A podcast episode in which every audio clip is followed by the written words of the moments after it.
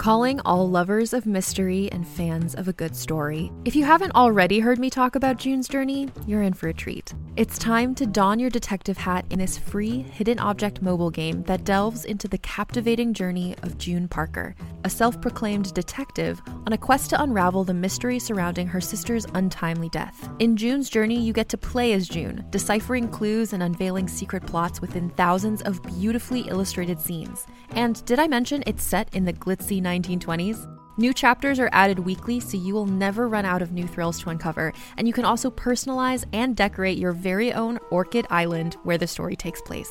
How sharp are your detective skills? Find out when you download June's Journey on your Android or iOS device, or play online via Facebook games. Your detective journey awaits.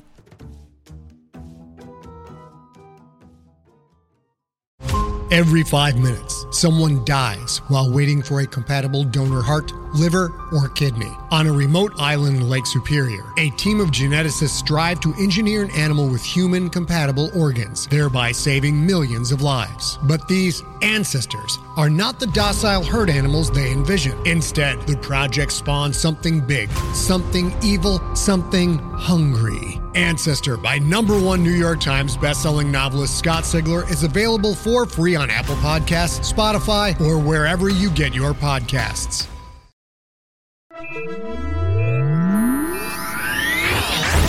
Lightspeed.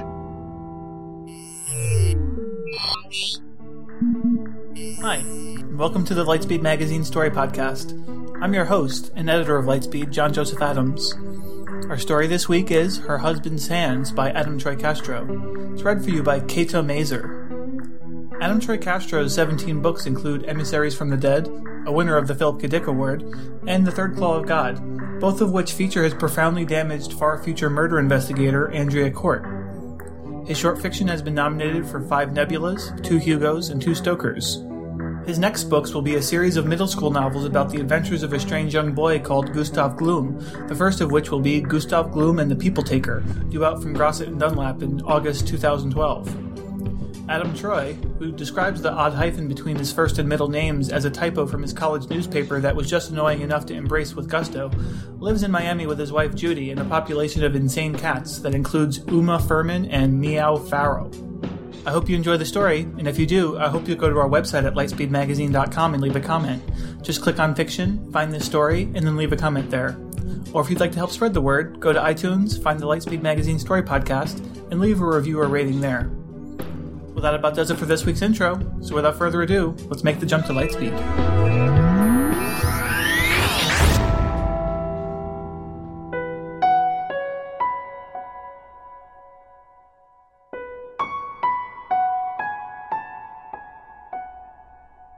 Her Husband's Hands by Adam Troy Castro. Her husband's hands came home on a Friday. Rebecca had received word of the attack, which had claimed the lives of 7 other soldiers in his unit and reduced 3 others to similar, minimal fractions of themselves. 1 man missing above the waist, another missing below, a third neatly halved, like a bisected man on display in an anatomy lab. The Veterans Administration had told her it could have been worse.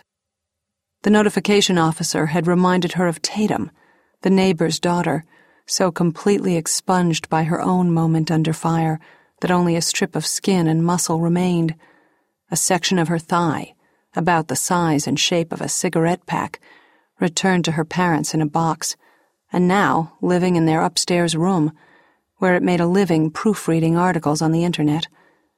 "That's no life," the notification officer said. But Bob, he pointed out, was a pair of perfect hands, amputated from the body at the wrists, but still capable of accomplishing many great things. And there was always the cloning lottery. The chances were a couple of million to 1, but it was something to hope for, and stranger things had happened. Rebecca had asked her parents, and his, and the friends so anxious to see him, to stay away. It was a personal moment, and she could not be sure that she would be able to take their solicitous platitudes.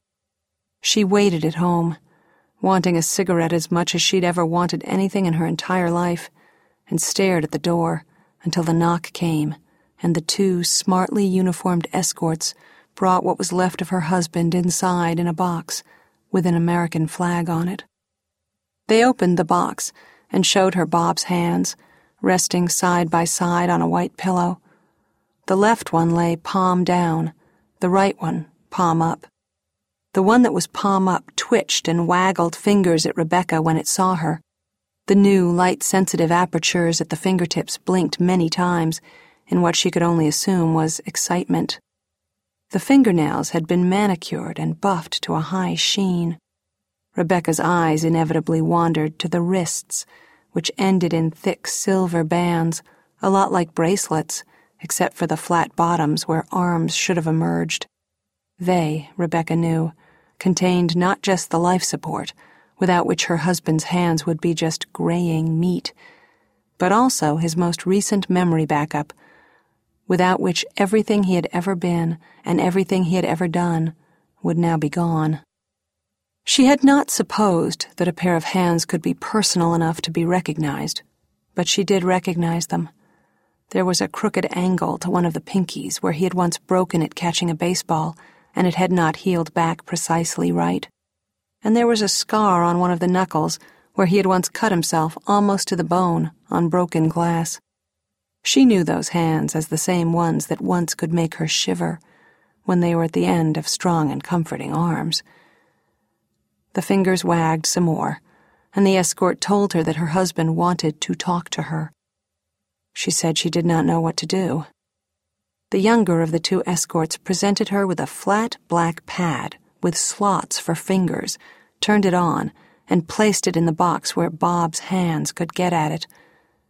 As the text display came up, Bob's hands turned around, inserted fingertips into the pad's control slots, and did something, not exactly typing as she knew it from the familiar QWERTY keyboard, but something very much like it, with subtle and practiced movements that over the next few seconds forced words and sentences onto the screen.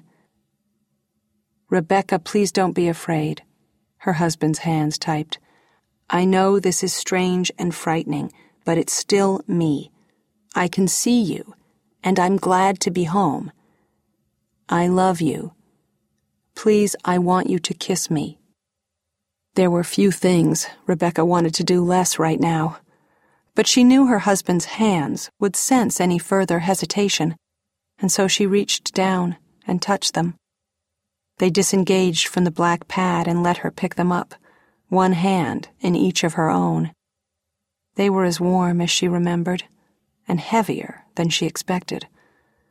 A sick feeling rose in her throat as, driven by obligation, she gave each one a sweet kiss on the knuckles. Each one turned around in the hand that held it and twined its fingers through hers, a grip as tight and as complete as a hug would have been had fate decided to let him come home as a whole man. One of the escorts said, "We'll leave you two alone now." Rebecca couldn't help thinking, what do you mean, you two? His hands are now two separate objects. Don't you mean you three? Or since they don't add up to anything even close to the whole man, shouldn't you be using fractions? Telling me, "We'll leave you 1 1/10 alone now," or whatever? She thought all this, but did not say it, as they donned their caps and told her to call if she needed anything, and left her alone, grasping what had once been part, but not all, of the husband who only 4 years before had struck her 18-year-old self, sitting across from him in a college seminar, as the most beautiful man she'd ever seen. For a long time she sat with him, with them, in silence. Sometimes, as she closed her eyes and waited for the reassuring squeezes that were as close as he could come to conversation without the type pad, she could almost fool herself into thinking those hands were connected to wrists, that were connected to arms, that joined at shoulders with a chest and a beating heart and lips and eyes and a man who could lie beside her and arouse her passions as well as her pity. After a while, his left hand gently disengaged from her right and climbed up to her shoulder, squeezing that as well before crab crawling to her face and finding the tear tracks on the side of her cheek. It froze at the discovery, and she could not help feeling that she'd failed him, that she'd proven herself shallow, that she'd hurt him, or what was left of him, at the moment he needed to know that she was still capable of loving him. Sometime later, his hands withdrew to the table so they could talk to her about the problems they now faced. The left one turned over on its back, so the light apertures on the fingertips could see her face, and the right one went to the type pad and told her that he knew how she felt, that this wasn't how he had envisioned their future either, and that if she gave him a chance, he would still be the best husband to her that he possibly could. Her hesitation, her struggle to come up with words that would not be a mockery or a lie, spoke volumes, and may have broken whatever he now had for a heart. But after a long time, she nodded, and it was a start. He could not tell her anything about what had happened to him. The last backup before the attack that had destroyed the rest of him was only a week old, sparing him the memories of a hellish ordeal under fire, watching the rest of the unit fall away, one or two at a time, in pieces. He typed that he had at best an academic knowledge of what had been in that backup, as he said there were things even then that he chose not to remember and had preferred to live the rest of his life arrested at an even earlier set of memories, recorded 2 months before that, and blessedly free of some experiences that could have crippled him even more than his current condition. He typed that the war had been so terrible that he would have gotten rid of even more, had that been possible. There were certainly vets who backed up just as they were shipped out and came back as parts or wholes, refusing to remember any of what they'd done, or had done to them, over there. Rather than recall a single day in country, they preferred to live a life where being strong and fit and whole and on a troop carrier getting their past coded into a database was followed without so much as a single moment of transition, by being older and finished with their time and back, reduced to a sentient body part on a plate. But there'd been buddies, people in his unit, who had done things for him in that time during his hitch that he would never allow himself to forget, not even if he also had to remember visions out of hell. He typed that the little he could remember, he would never talk to her about. After that, there was little to say. She made some lunch for herself, and his hands sat on a table watching her eat, the palms held upward so the fingertips could see, giving the accidental but undeniable impression that they were being held upward in supplication. Later, as the silence of the afternoon grew thick, the hands typed, "I still enjoy watching you eat." It was something he had said before, as they'd circled each other, performing the rituals that connect early attraction to couplehood. He had appreciated her meticulousness, the way she addressed a plate of food as much like a puzzle to be disassembled as a meal to be savored.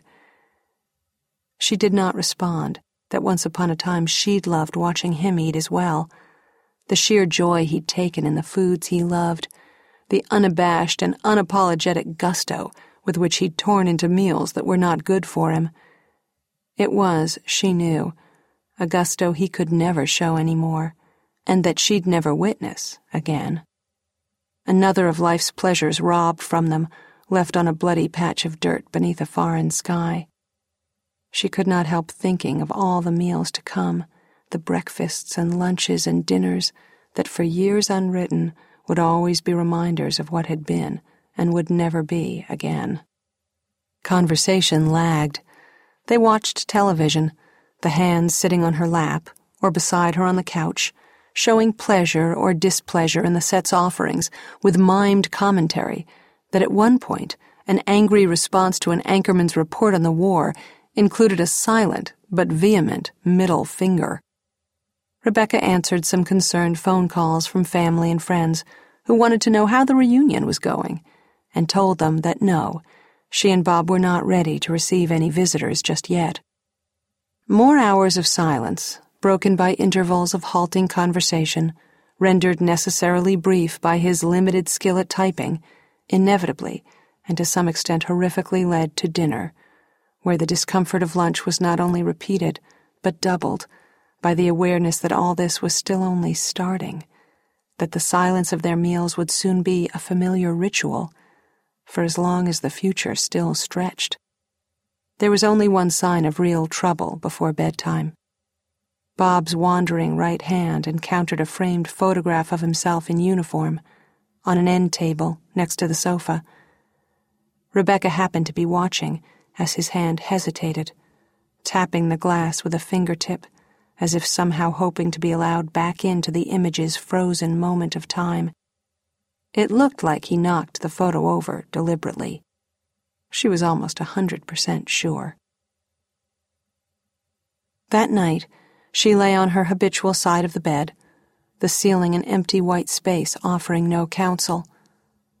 His right hand burrowed under the covers and settled at about waist level, while his left sat on his fresh pillow, preferring the sight of her to any warmth the blanket might have provided. When she turned off the lamp, the pinprick red lights of his left fingertips cast a scarlet glow over everything around them, making that pillowcase look a little like the aftermath of a hemorrhage. The fingers caught Rebecca looking at them and waggled, either a perversely jaunty hello or a reminder from Bob that he could see her. She forced herself to lean over and kiss his palm, somehow fighting back an instinctive shudder when the fingers curled up to caress her cheeks. Rebecca called Bob's hand by his name and told it she loved him. Under the covers, his right hand crawled toward her left and wrapped its fingers around hers. She had already held that hand for hours on and off, and would have preferred freedom for her own now. But what could she say, really, knowing that to reject the touch now, in this most intimate of their shared places, on the very day he'd returned to her, would have amounted to rejecting him? She had to give him something. She had to pretend, if nothing else. So she squeezed him back and whispered a few loving words that sounded like fiction to her own ears, and let him hold her with one hand, while the other watched, with eyes like pinprick wounds. She slept, and in her dreams, Bob's hands had still returned to her, but without the nice sanitized bands that allowed them his memories and mind, and hid the magnitude of the violence done to him behind polished silver. In her dreams, his hands returned to her with the wounds ragged and raw, strips of torn and whitened skin trailing along behind them like tattered streamers. Each had a splintered and blackened wrist bone protruding from the amputation point, like a spear. The fingertips of these Bob remnants were blind and useless instruments, incapable of leading him anywhere except by touch, as they crawled across the polished kitchen floor in search of her, while she fought air as thick as jello to stay just beyond their reach. They left a continuous gout of blood behind, more than mere hands could have possibly bled without becoming drained sacks of flesh. The kitchen became a frieze of twisted blood trails, which only continued up her bare legs after the chase ended, and she found herself standing as paralyzed as any dream woman, with her feet nailed to the floor, while the disembodied hands climbed her. She might have screamed herself awake, but she couldn't breathe in the dream, as the air around her was not an atmosphere a woman could breathe, but a thicker substance that refused to pass her lips, no matter how deeply her chest labored, or her ears thundered, or how desperately she struggled to draw anything capable of sustaining her into her lungs. Then she woke up and knew it was not a dream. He was strangling her. His hands had tightened around her throat, the two thumbs joining at her windpipe, while his coarse and powerful fingers curled around the curve of her neck to meet, as if in terrible summit, at the back. Even as a man with more than hands, he had always possessed a strong grip, and the hands that were all that remained of him seemed to add the strength of his arms and back as well, all dedicated to the deadly, impossible task of compressing her throat to nothingness. A woman being strangled by a complete man might have died clawing at his chest, or grasping for his face, or even going for the hands themselves, which would have possessed the advantage of being anchored to arms and shoulders. Rebecca had nothing to fight but the hands, and they provided a focus for her resistance. She reached for the sharpened pencil she kept beside the book of crossword puzzles that had been her only companion since Bob went to fight that goddamn stupid war, and jabbed at the back of his hands until his skin broke and his grip went soft, and the two little pieces of Bob fell away, freeing her to breathe again. She might have screamed and continued to stab her husband's hands until there was nothing left of them but torn flesh, but something in the way they now lay on the bed, 10 glowing red lights staring up at her, halted her in a way that crazed or uncomprehending eyes might not have. She flipped on her bedside lamp and regarded Bob's murderous hands in the glare of harsh light. All things have faces, even when they don't have faces. The human eye insists on putting faces on them. Even hands have faces and expressions that change depending on how the fingers are held in relation to the palm. Hands can look calm or agonized or desperate. They can look gentle and they can look brutish, sometimes while remaining the same hands. For no reason at all that made any sense to her, her husband's hands looked lost. She didn't understand, but she could sense that there was something she was failing to see, something she could almost see that was just outside of her field of vision. Bob's right hand mimed a typing motion. She was reluctant to leave them alone long enough to get the type pad. She had read too many stories about people who turned their back on monsters. But they made the motion again, insistently. She went to the other room, returned to see that her husband's hands remained where they had fallen, and, not trusting them to keep their distance, tossed the pad onto the bed.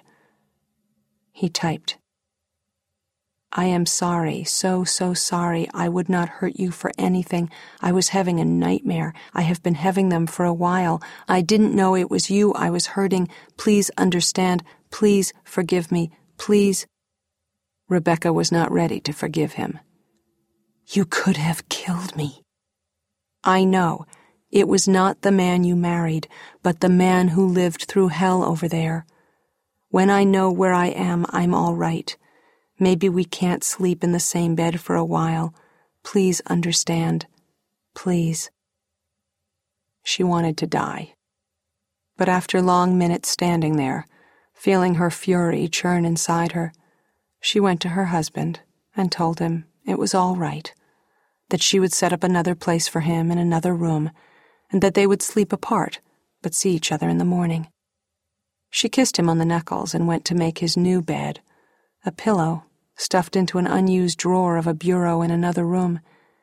He allowed her to carry him there, without argument, and they parted, though the sound of frantic thumping continued in the night, and she was reduced to lying sleepless, her eyes fixed on unseen, bloody carnage in the darkness. The VA man said that she should take Bob to the first available support group, and even specified a local chapter that was meeting the next day. They went.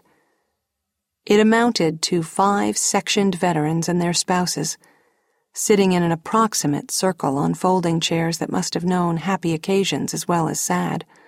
Christenings, religious meetings, political rallies, maybe even amateur theater productions, all dissipating in the air as soon as the chairs were put away and stacked and returned to the anonymity enjoyed by furniture. The idea that somebody might sit in the very same chair she sat in now, a day or a week from now, and sip fruit punch while discussing plans for the decoration of the school prom seemed almost incomprehensible to her. There were 5 fragmented veterans along with spouses and other family members at the meeting, some of them arguably better off than Bob, others so much more reduced that it was impossible to know whether to scream in horror at their predicament or giggle uncontrollably at its madness.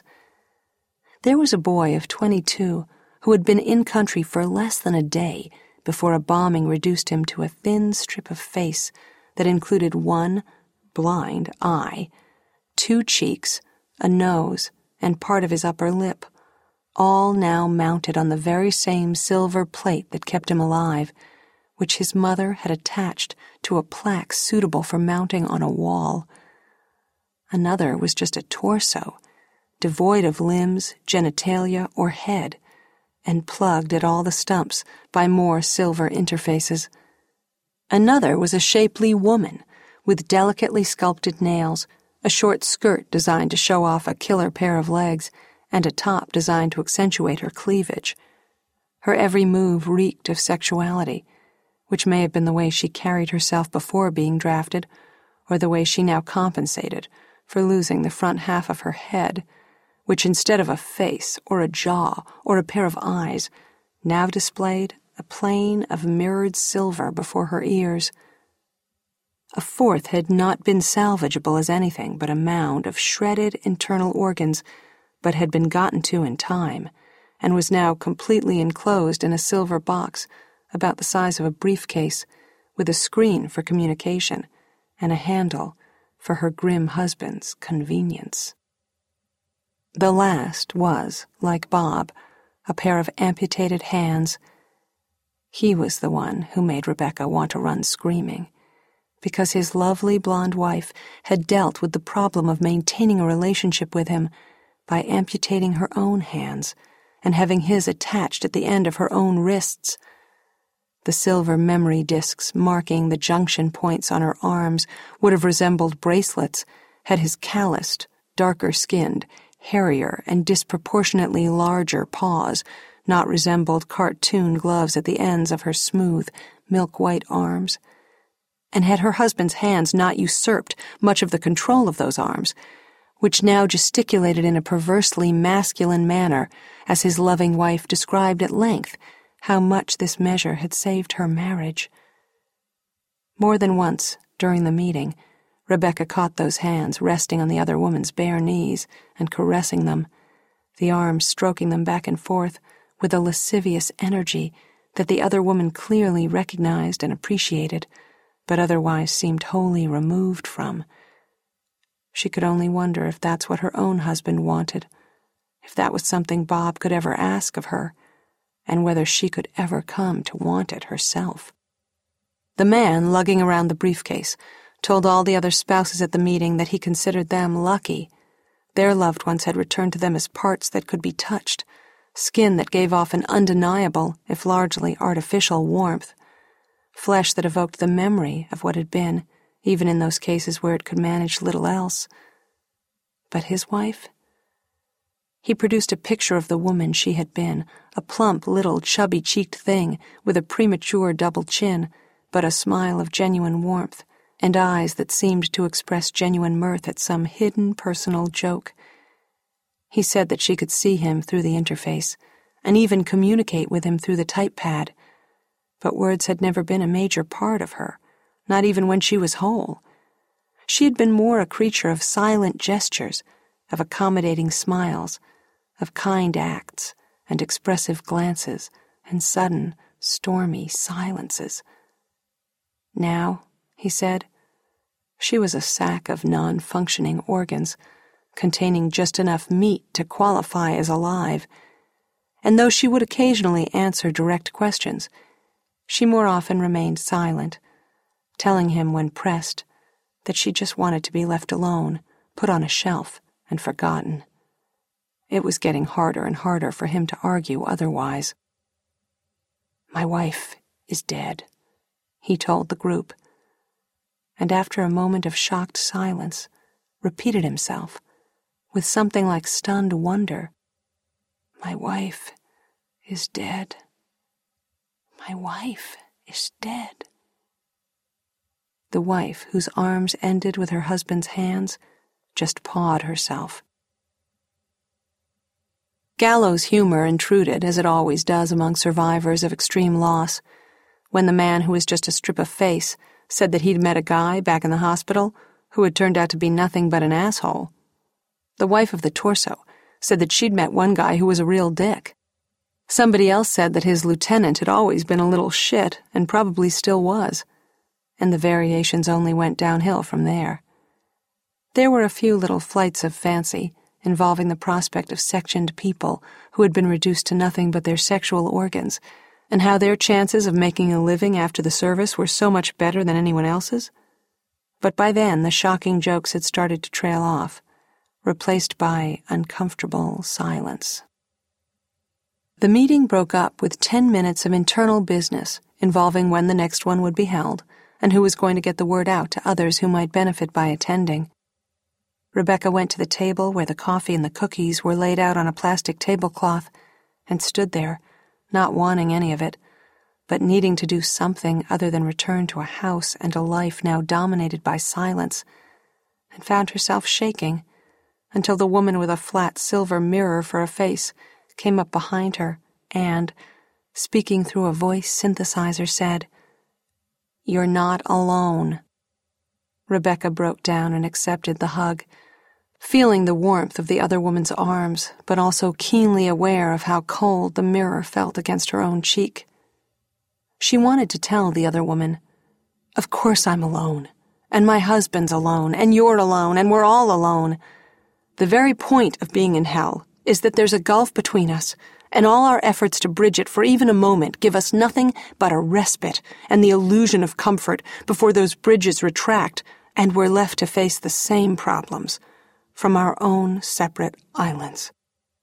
She wanted to say it, but of course she couldn't. Not if it meant embracing despair, in defiance of this sectioned woman's kindness. And so she wept herself blind, and took the hug as the gift it was meant to be. By Saturday night, the answering machine was filling up with calls from family and friends, eager to know how it was going, and wanting to know when they could enjoy their own happy reunion. Following her husband's wishes, Rebecca called them all back to thank them, but put them off, saying that there were still adjustments to be made and accommodations to be arranged. Again, many wanted to know if Bob was all right. She wondered how she could possibly be expected to answer that question, but said, yes, he was all right.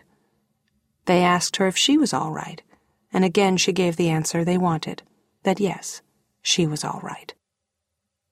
The two sat together, watching the latest reports from the war for a while, not reacting to the news that 100,000 more had been called up, and how this would not be enough, or afterward, to the feel-good assurance delivered by a smiling, red-headed anchor woman that actual deaths that counted as deaths were at an all-time low.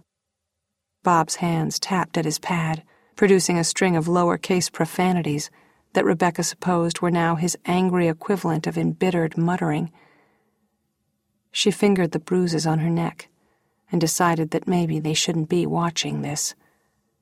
She turned off the set with the remote and sat with him, feeling and tasting the oppressive silence as if it were the very air, rendered so thick that every moment felt like an eternity spent underwater. Sometime later, her husband's hands released hers and went to the type pad. "Do you want me to leave, or do you think there's any future for us?"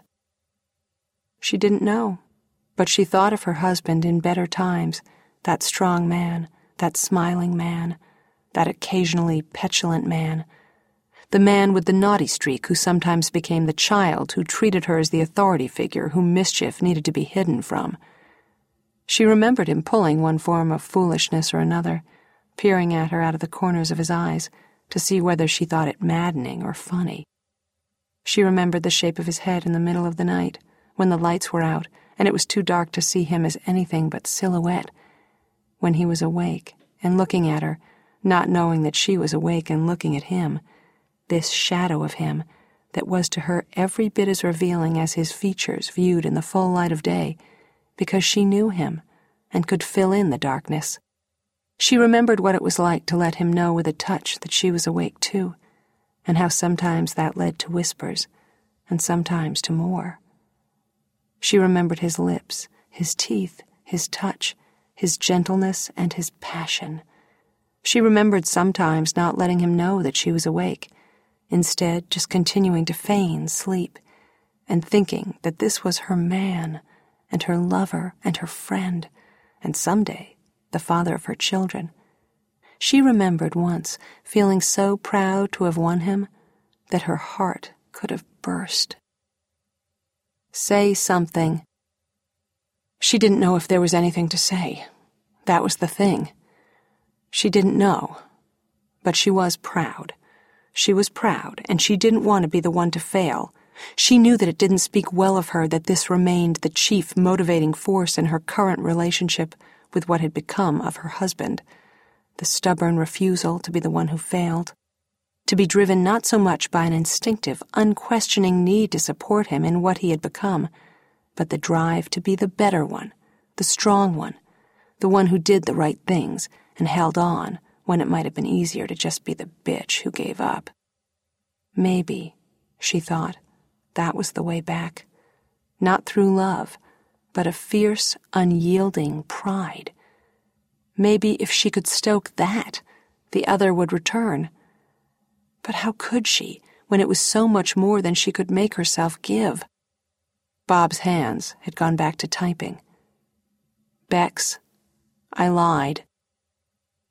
She looked at them and perceived something ineffably tense about the way they sat against the typepad. About what? Whatever happens, I need you to know that I remember more than I told you. It's worse than the news reports say. It's dirtier and bloodier and nowhere near as simple. It's the kind of place that makes you forget that there's any good anywhere in the world. It's why so many of us choose to forget. But I backed myself up for the last time, only 2 days before the attack. I remember everything terrible that happened to me over there, everything terrible I did. Afterward, when they downloaded me, they gave me a choice of keeping it all or going back to some earlier recording. I almost threw out the whole damn war, but I decided to keep it all because I had to. She stared. Why? The only thing worth remembering about any of it was how much of it I spent wanting to return to you. That, at long last, destroyed her. For the first time since his return, she gave in to her sense of loss and howled. She buried her face in her hands and didn't see her husband's hands disengage from the typepad or return to the couch, but she did feel the weight of them on her shoulders, the strength they still had when they squeezed her there, the gentleness they still showed as the index fingers brushed the tear tracks from her cheeks. She found his touch both familiar and alien in some ways, like he had never left, in others, like he was a stranger, returned from a war with nothing but gall and a vague resemblance to seduce the widow with dire lies of being the man who had left. She missed the weight of him, the solidity, the sound of his breath, and she still hated the cold feel of the metal attachments at the end of his wrists, so much like chains. But for the first time, she was able to feel the presence of the boy she had fallen in love with, the man she had married, the husband who had been with her at night. It was him. Against all odds, at long last, it was him. And for the first time, irrationally, she wanted him. She told him she needed a minute and went to the bathroom, where she ran water over her face, damned her red nose and puffy eyes, and made herself presentable, or at least as presentable as she could. She knew that it was not the best time. She was terrified, a wreck. From what he'd typed, he wasn't much better. But there would never be a best time, not if she just kept waiting for it. In life, there were always thresholds that had to be crossed, whenever they could be, if only because that was the only way to get to whatever awaited on the other side. When she had done everything that was possible, she returned, kissed her husband's hands, and carried what was left of him to bed.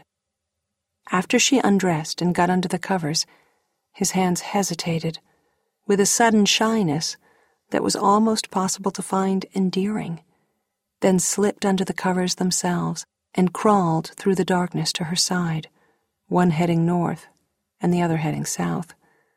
The sheets rustled, and she allowed herself one last analytical thought.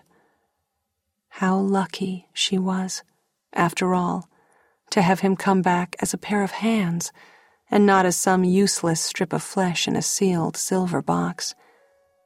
How very much they'd been left with. She closed her eyes, grew warm, and let her husband love her.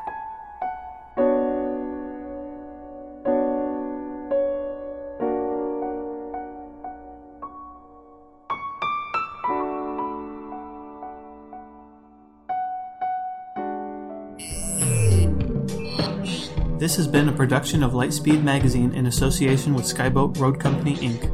To subscribe to this podcast, comment on this story, or read additional stories from Lightspeed Magazine, please visit lightspeedmagazine.com. Thanks for listening.